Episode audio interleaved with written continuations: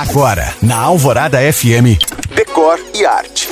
Estudos indicam que os ambientes corporativos ficam mais bonitos, produtivos e até mais rentáveis quando eles são humanizados. Essa constatação se intensificou depois da pandemia, quando as pessoas, depois de experimentar o conforto do home office, retornaram para o trabalho presencial e sentiram a falta do ambiente amigável que tinham em casa. Assim, de grandes empresas a pequenos escritórios, todos buscam se adaptar agora através de várias maneiras que vão desde incluir plantas a dar passe livre aos pets nos locais de trabalho. Mas uma das maneiras que eu mais gosto é através da inclusão da arte. Eu acho que ela cumpre demais esse papel. E aí eu te conto de uma exposição que começa hoje na loja Mobília. Corporativo Humanizado Soluções Artísticas, feita pelos curadores Lucilene Bredoff e Marcos Esteves, que levam à loja de móveis corporativos as obras de 12 artistas que ficarão um tempo por lá, nos inspirando com este diálogo possível